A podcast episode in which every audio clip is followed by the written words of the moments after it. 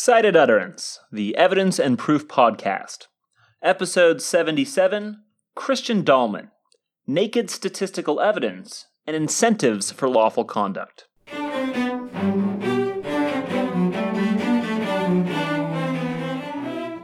Welcome to Excited Utterance. I'm your guest host, Alex Nunn, from the University of Arkansas School of Law. Excited Utterance is your podcast for cutting edge scholarship and developments in the world of evidence. We bring virtual workshops to you throughout the academic year. Our guest today is Christian Dahlman from Lund University in Sweden. Christian's paper, entitled Naked Statistical Evidence and Incentives for Lawful Conduct, takes our conversation on the podcast back to a familiar place. We're going to be discussing the proof paradoxes and their broader implications. Is it permissible to convict someone solely on the basis of probabilities? What if, eventually, we're sure that the use of bare probabilities would see an innocent man or woman convicted? Christian's project attacks these questions and provides yet another truly meaningful contribution to the literature. As you'll hear today, Christian's project is both taxonomical and substantive. Sifting through the growing literature, Christian's project first sorts the existing responses to the proof paradoxes into two primary categories seeing solutions that grapple with the paradoxes through epistemology, and others that see the paradoxes as giving rise to a moral problem. Falling into that latter camp, Christian will then introduce his views on the proof paradoxes, calling on a Benthamite view on the legal justification of verdicts. Finally, our podcast today concludes in quite a fun way by tying lines of conversation together. You'll hear Christian's thoughts and his disagreements with Mike Pardo's views on the proof paradoxes, which you'll of course remember from our episode with Mike this past spring. Christian, welcome to the show. Thank you, Alex. Great to be on the show. I'm a fan of your show and I'm very happy to be part of it. Well, we are thrilled to have you on. Your paper begins by noting that the problem of naked statistical evidence is really one of the most debated issues in evidence theory. And as many of our listeners likely know, uh, this debate usually runs through motivating hypotheticals, like Charles Nesson's famous prison riot case. So let's tee up the issue of naked statistical evidence today with Nesson's hypothetical. Christian, what does it involve? So, first of all, I mean, as you say, it's uh, not a real case, it's an imagined case, and also in the literature there are various versions of it. But okay, let's go with the version that I'm using in my paper. So, imagine we have a prison where there's a riot and there are 100 prison inmates participating in that riot. And at a certain point in the riot, some prisoners start attacking a guard, and they actually kill the guard. And we know for sure that 99 of the 100 prisoners who participated in the riot participate in the killing of the guard. There's only one guy who goes over to the other side of the prison yard and doesn't participate.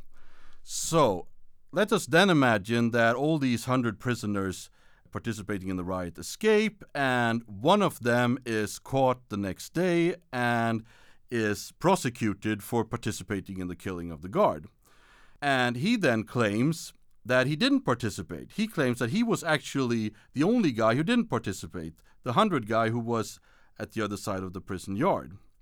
In this imagined example, it's assumed that we know absolutely for sure that there were 100 people, 100 prisoners participating in the riot. We know for sure that 99 participated in the killing of the guard. We know for sure that one didn't participate. And there is no other evidence whatsoever. There is there are no witnesses, no trace evidence, shoe prints, DNA, or anything else. There's just this naked statistic that we know that 99 out of 100 participated in the killing. The question is now would it be legally right to convict the defendant on this evidence alone? Most lawyers have the intuition that it wouldn't be legally right, and it wouldn't be morally right either. The question is then well, how can that be so? Because the probability that he is one of the participants is 99%. So isn't that sufficient to convict? Even if we wouldn't think that 99% is sufficient, we could even change the example to say that there were a thousand prisoners and only one didn't participate, so it's 99.9% or, or so forth. So, what the conclusion seems to be here is that even if the probability is very high, it's not all right to convict. How is that so? What's the problem here? There, people seem to agree that there is some kind of of problem, but what is the problem exactly? And that has spawned this literature that you're referring to, where people have produced lots of different solutions to the so-called problem of naked statistical evidence. What is missing here exactly? So, what's our intuition about? And let's dive deeper into that literature that you mentioned, because you note in your paper that hypotheticals like the prison riot case have effectively hidden some, let's call it definitional ambiguity surrounding the term naked statistical evidence. So let's break that term down. What do you see as the unique characteristics of naked statistical evidence? That's a very good question. The interesting thing, as you say, is that Normally, this literature doesn't start by defining really what naked statistical evidence is, but it usually starts by presenting an example and taking the argument from there. It's also the, the case that people sometimes talk about this as not naked statistic, but just statistical evidence. But to me, that seems to be a problem. I prefer to call it naked statistical evidence because since people agree that it would have been okay to convict the guy if there had been trace evidence, if there had been a shoe print or DNA or something. Wouldn't that have been, in a sense, also using statistics? Yes, it would have been, because what a forensic shoe print scientist does is that he or she looks at the shoe print and sees some kind of wear or something on the shoe print that matches the suspect's shoe and then says, okay, so th- this is a reason for believing that this is the source of the shoe print.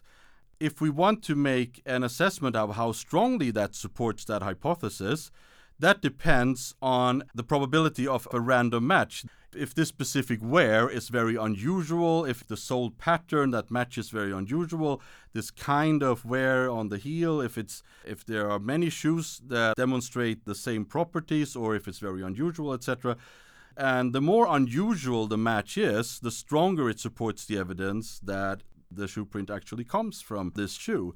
And that is also using statistics, the statistics on the frequencies of sole patterns or the frequencies of certain wear marks or, or whatever.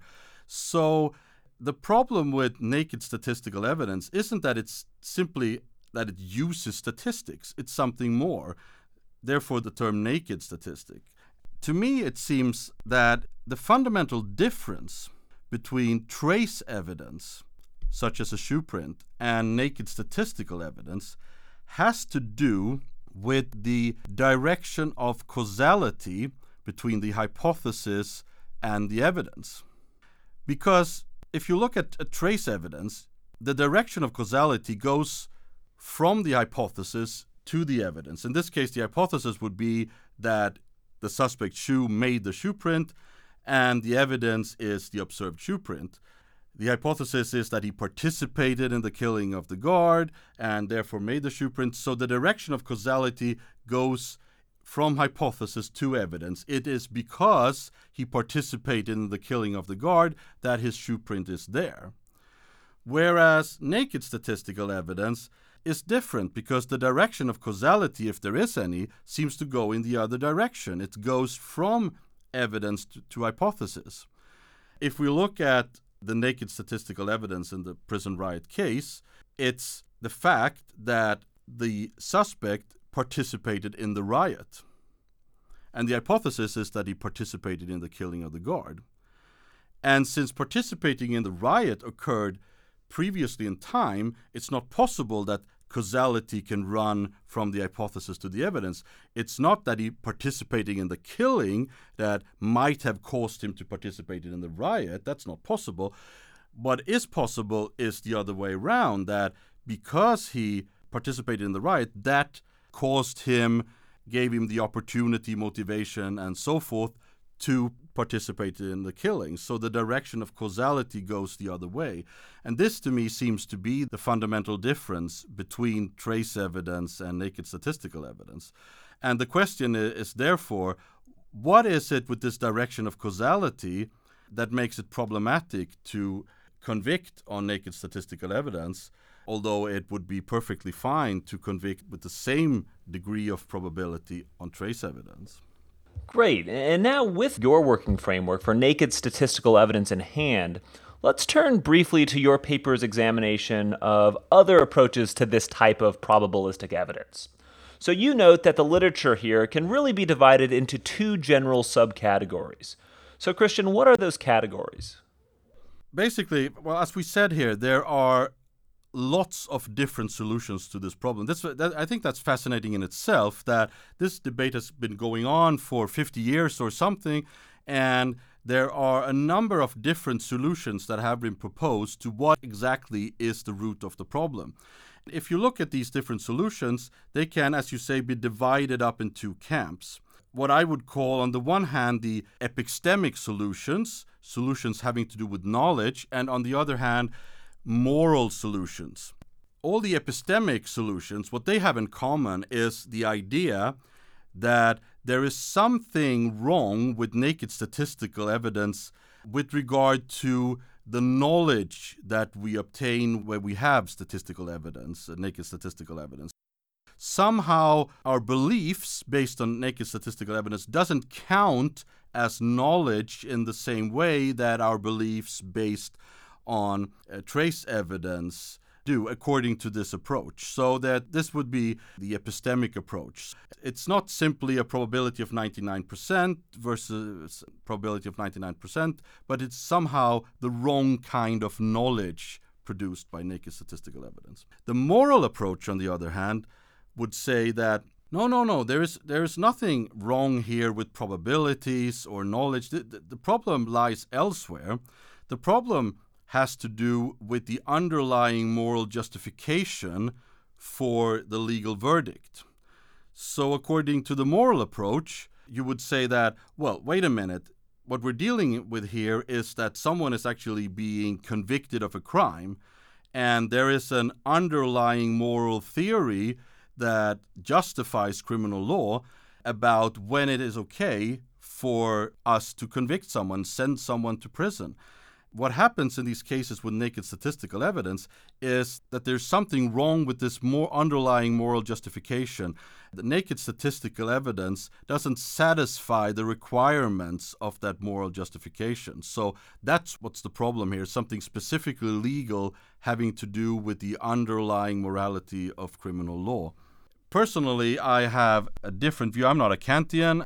I adhere to a Benthamite view on the underlying justification for criminal verdicts. And as you probably know, uh, Jeremy Bentham's idea was that it's only justified to convict someone if that has a forward looking positive influence on the world, that it creates incentives to lawful behavior that outweighs the uh, harm done by the punishment. And that is my argument, my solution to the problem of naked statistical evidence that it has to do with incentives. The root of the problem, in my view, is that verdicts based on naked statistical evidence do not contribute in a positive way to the incentive structure for lawful behavior. So, Christian, let's build out that novel approach that you just mentioned. Describe to our listeners the so called incentive solution to the problem of naked statistical evidence. I wouldn't say that it's a novel approach. It's not something that I was the first to argue.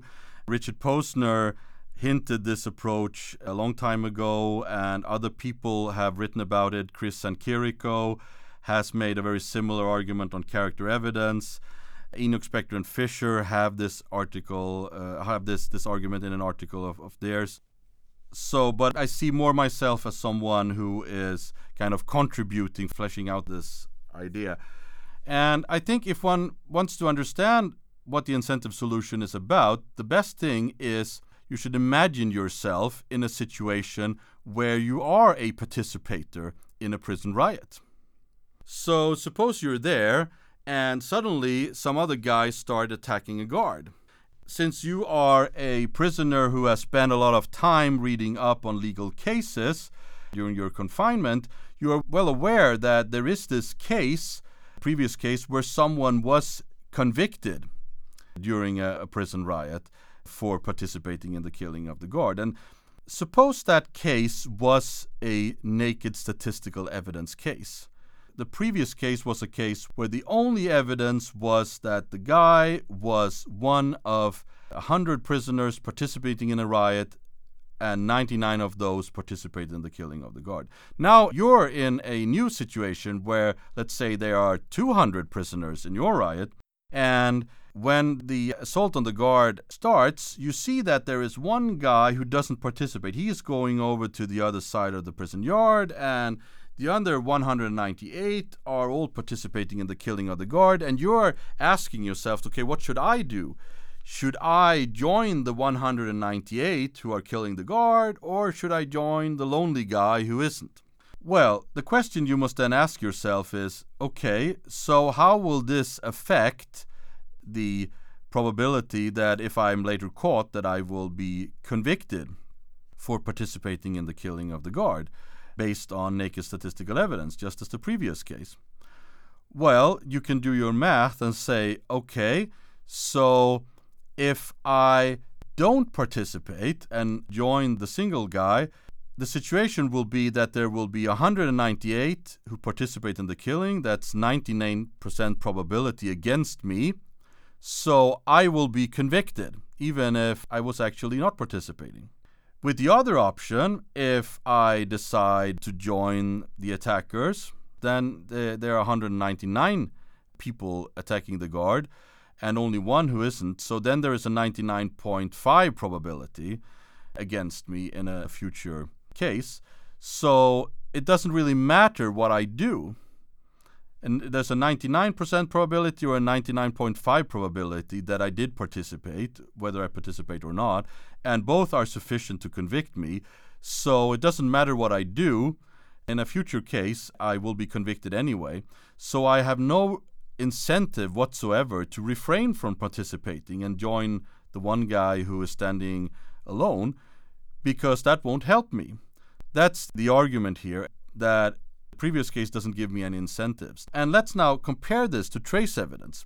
Suppose instead that the old case is a case where someone was convicted based on trace evidence in a prison riot killing. So they found his DNA on the guard, or they found his shoe print near where the guard was killed, or something like that what would be my reasoning in that situation if I again stand there deciding whether to join the 198 who are attacking the guard or the single guy who isn't? Well, in this situation, the old case gives me incentives to refrain.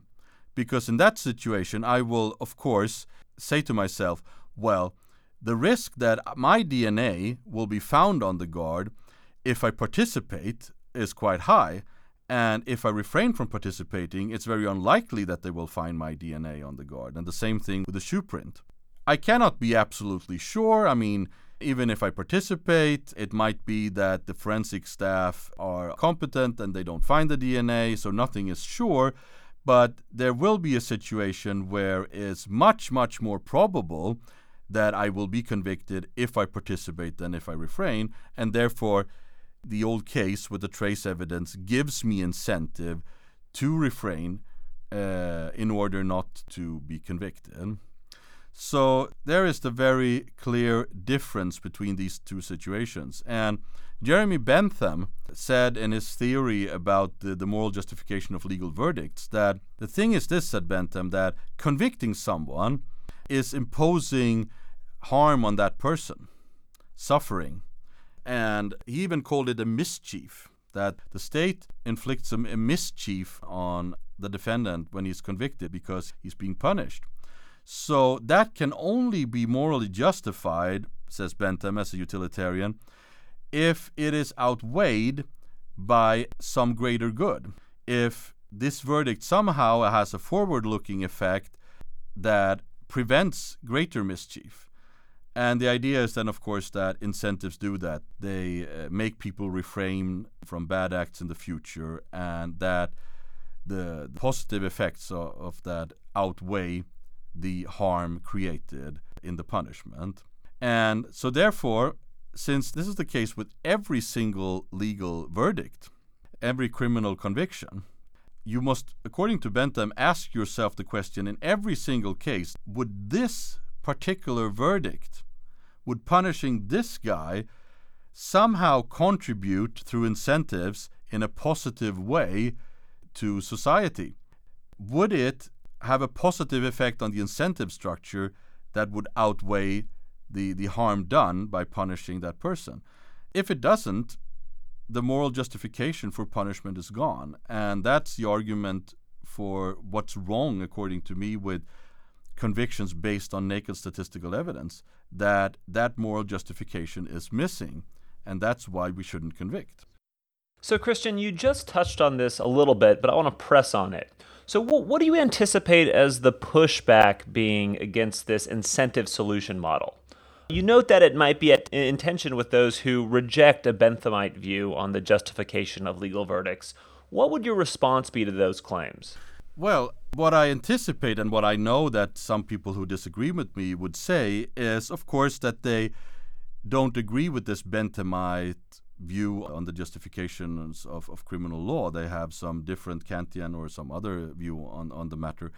And what they would what they would say and what they do say is something along the following lines No, that doesn't capture our intuition about what's morally wrong with convictions based on naked statistical evidence. Because they say that, well, our intuition tells us that it's not just that it's some kind of forward looking incentive kind of thing that has to do with society in general in a utilitarian sense that's at stake here but uh, what our intuitions tell us is that the defendant is somehow wronged by being convicted on uh, naked statistical evidence. So it's not that this forward-looking utilitarian thing, but it's some some kind of backward-looking thing that has to do with the defendant and his previous actions and him being wronged now. That is the kind of argument that they're making. And my response to that is that I have a difficulty in understanding how exactly he is wronged if he's convicted on naked statistical evidence if you are taking this backward looking moral philosophy concept because think about it. In what backward looking way is, is the defendant wronged? Well if you're the defendant and you're convicted on naked statistical evidence there are two possibilities. One is that you're guilty. And in that situation, you can, uh, with this backward looking argument, you could say, uh huh, okay, well, even if I hadn't done it, uh, they would have convicted me anyway. So it really didn't matter that I did it because the naked statistical evidence was there anyway. And of course, this observation is completely true, but since the defendant is in fact guilty in that situation, it's hard for me to say that he is somehow being wrong because he's actually correctly being punished. He, he is guilty. So, in order to claim that he is being wronged, you seem to be necessary to go with the other option that he's innocent. So, how would the backward looking reflection of the defendant spell out in that situation? Well, in that case, the defendant would say the following I've been convicted and I actually didn't do it. So I could just as well have participated in the killing. And that, that wouldn't have made any difference for me because I'm convicted now and I would have been convicted then. So I feel kind of cheated here. So what's going on there? That's some kind of uh, a reflection on a lost opportunity somehow. So convicting me on naked statistical evidence has created a situation where I have lost the opportunity of behaving illegally without any negative consequences because I'm convicted anyway. So if that's the argument, it's to me that's very it's very strange to say that the defendant is then wronged in somehow because the lost opportunity here is a lost opportunity to behave illegally and immorally. Losing that opportunity is not being wronged as far as I can see. I want to bring your approach now into a conversation I had with Michael Pardo from Alabama on the podcast earlier this spring. Now, Michael insisted that solutions to the proof paradoxes thus far have largely been unsatisfying because they primarily focus on simply solving the paradoxes rather than grappling with the underlying deficiencies in our theoretical models of the proof process generally. Christian, do you see your incentive solution as reconceptualizing the entire proof process? No, absolutely not. And I see no reason to do that because I disagree fundamentally with Mike here. I don't think that there is any underlying deficiency in the probability approach to legal evidence. As you probably know, the naked statistical evidence debate has been very much provoked by the fact that people who are against the idea that probability approach to legal evidence, people like Mike Pardo and Ron Allen and others, have used these cases of naked statistical evidence and claim that they are paradoxes of proof, that that they somehow show that there is something fundamentally wrong in thinking about legal proof in, in probability terms. And well, I belong to the other camp. I have a probability approach myself. I'm a Bayesian. And I think that my solution here shows that there is absolutely nothing wrong with the probability approach. As I said before, the problem here doesn't lie in probabilities. The problem has to do with the moral justification for convicting someone, the particularly underlying morality that in these rather strange situations with naked statistical evidence uh, is undermined. So I think that Mike must make the case that there is a actually a, a, real problem with the probability approach, and he has failed to do so. So there is no underlying deficiency. So it sounds, Christian, like you're kind of flipping the script here, right? And you're asking why there even exists skepticism towards these probabilistic accounts particularly because that skepticism perhaps is unfounded. So, so build out that countervailing view for uh, us. Absolutely. The way I see it, and also maybe a little different from a European point of view, is that if you look at various approaches, theories on theoretical approaches to legal evidence, to simplify things, you can divide up people into camps. You have one group of people and I belong to those people who have a probability theory based approach. They're almost all of them nowadays Bayesians.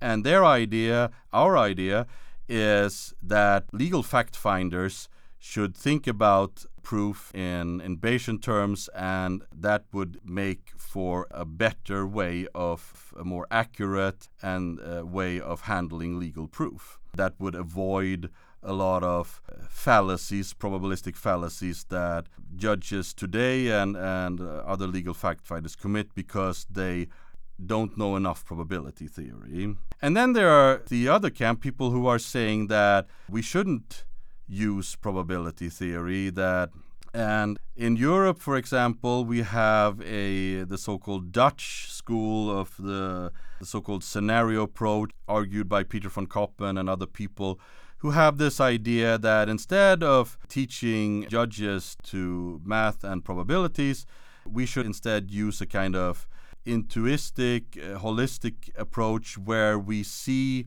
proof as some kind of narrative. It's a story.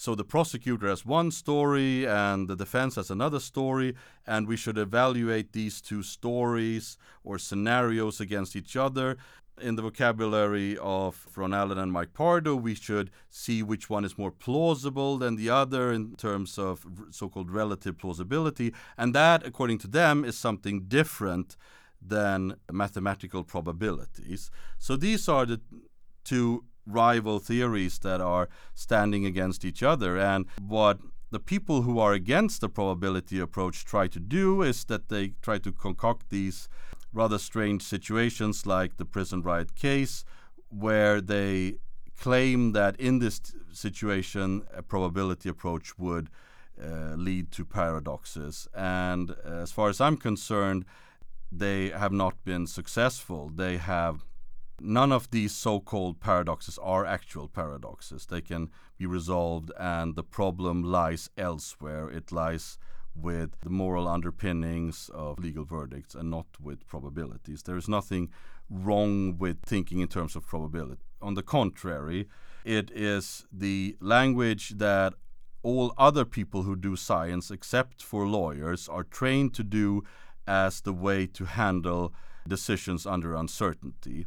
And I think that the whole idea that lawyers are exempt to this, that law is some kind of a special domain where decisions under uncertainty are not governed by the thing that it's governed by everywhere else, is a rather strange idea. And I remember when you, I listened to your interview with Mike, and you put this, Mike Pardo, you, you, you asked him, why is it that the probability approach is, sticks around, although you have demonstrated that it's inferior. The question I ask myself is the exact opposite question. Why does this inferior idea of relative plausibility and scenarios and the idea that law doesn't have to incorporate a Bayesian uh, or other probabilistic approach. Why does that stick around so much, although it has no good arguments for it? My response to that would simply be well, I think it's, even if you don't have any good arguments for it, it's an idea that sells easily to people because basically what you're telling these lawyers is instead of the thing that I'm telling judges when I speak to them on a daily basis here in Sweden, when I say to them, you have to learn math, you have to learn basic probability theory, otherwise, you're going to make reasoning mistakes. What they're saying is the exact opposite oh, it's fine. You don't have to learn anything. You don't have to worry about math and all those stuff. You're doing fine. You're doing uh, perfectly well, doing as you've always done, and there is no problem. And of course, that's a, a message that's easy to sell to people because it's always easier to tell someone that they don't need to make an effort than to tell them that they that they need to make one. Last question, Christian. Is there a next step for this ever growing literature? If there is, what type of paper would shed additional insight on these well examined hypotheticals? Yeah, well, I mean, my view is that there isn't actually a problem here. There is no underlying deficiencies. Maybe we should focus on the real problems. But of course, if one wants to go further with the incentive solution that I have proposed, then one could of course investigate further exactly how different kind of verdicts with different kinds of naked statistical evidence affect the incentive structure. Because in the example that I used which is rather simple the argument is simply that the convicting someone on naked statistical evidence doesn't produce any incentives whatsoever. So therefore it doesn't have a positive influence on the incentive structure but there are more interesting, more complicated cases where the effect is actually negative on the incentive structure. For example, the so called blue bus case, which has been discussed a lot that we haven't mentioned here, and other situations that are a little more complicated and interesting that one could map out how actually verdicts based on naked statistical evidence can have a negative effect on people's incentive, could give people a reason to act unlawfully. Well, Christian, it has been great having you on the show. Thanks so much for coming on. It's been a great being a part of the show. Thanks for having me. For all the many times that I've talked about the proof paradoxes on the podcast, I haven't yet actually provided a picture of my own thoughts on the motivating hypotheticals. So I thought today I'd briefly provide some insight on how I think we should approach these puzzles and use my solution simply as a means to demonstrate why Christian's new project is such an important contribution to the literature.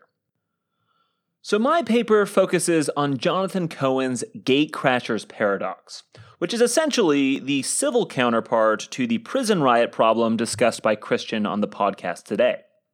Now, in the Gatecrashers paradox, we're asked to imagine that 1,000 individuals attend a rodeo. But of those 1,000 attendees, only 499 actually purchase a ticket. The 501 other attendees are trespassers or so called gatecrashers. Now, the question asked by the gatecrashers paradox, therefore, is whether the owner of the rodeo venue can simply rely on population statistics. The 50.1% chance that a randomly selected rodeo attendee failed to purchase a ticket to bring a suit for trespass against all 1,000 rodeo attendees. After all, when we're just relying on these population statistics, for each attendee, there's a greater than not chance that he or she failed to purchase a ticket, and therefore, the preponderance standard for each attendee is seemingly satisfied. So, my solution, published in the Vanderbilt Law Review, I think back in 2015, suggests that the use of naked statistical evidence in the gatecrashers paradox, as well as the prison riot case, by the way, would give rise to a due process violation. How does that work? Well, courts in the United States have held that the use of, quote, inherently factually contradictory theories, prosecutorial theories that is, violates the principles of due process. That is, a due process violation occurs when a prosecutor advances irreconcilable theories for a case against multiple defendants in an attempt to simultaneously secure mutually exclusive verdicts for a single, quote, lone gunman crime. Why? Well, the absolute certainty that the prosecutor has presented a false impression and attempted to convict an innocent person in at least one of these trials renders each trial fundamentally unfair. This precise due process concern is also at play in the gatecrashers paradox and the prison riot problem. Once we've found the 502nd rodeo attendee liable for trespassing, or we've convicted every prisoner in the riot case, there exists a certainty that an innocent person has been found liable or has been found guilty, respectively. Where we have that certainty of factual impossibility, we have a due process violation. But that only gives us really half the answer, right? Because it can't be the case that the first 501 defendants in the Gatecrashers paradox merely throw up their hands in frustration and acknowledge, oh, well, we were sued within the realm of the factually possible, whereas the 502nd defendant is lucky, this is factually impossible, so he has this newly acquired due process defense. That can't be the case, especially considering the fact that the evidence advanced against those first 501 defendants, remember the 50.1% chance that each of them is indeed a trespasser, is exactly the same evidence that would be presented against the remaining rodeo attendees, whether it's the 502nd or the 999th. So, in my project, I argue that due process violations take a second form, and a form that's unique to naked statistical evidence. If the same naked statistical evidence could be used to impose liability on any randomly selected member of a population, and the subsequent imposition of liability on the entire population would constitute a due process violation because of factual impossibility, then imposing liability on even one defendant constitutes a due process violation. And voila! With that, we've solved the gatecrashers paradox and the prison riot problem. Were it only so easy. As Christian's paper rightly notes, and as I acknowledge in my paper, my solution is only applicable in those situations where we can be assured of factual impossibility. It's therefore inapplicable in other cases involving naked statistical evidence that don't give rise to factual impossibility, such as the famous blue bus problem. And here lies the value of Christian's new project. Pushing back against recent papers that have sought to solve these proof paradoxes by reconceptualizing the proof process entirely, Christian offers a robust account for handling each of these problems involving naked statistical evidence one that calls for looking at these problems through a Benthamite view of justice rather than reconceptualizing the proof process entirely. So we're certainly at an exciting point here, right?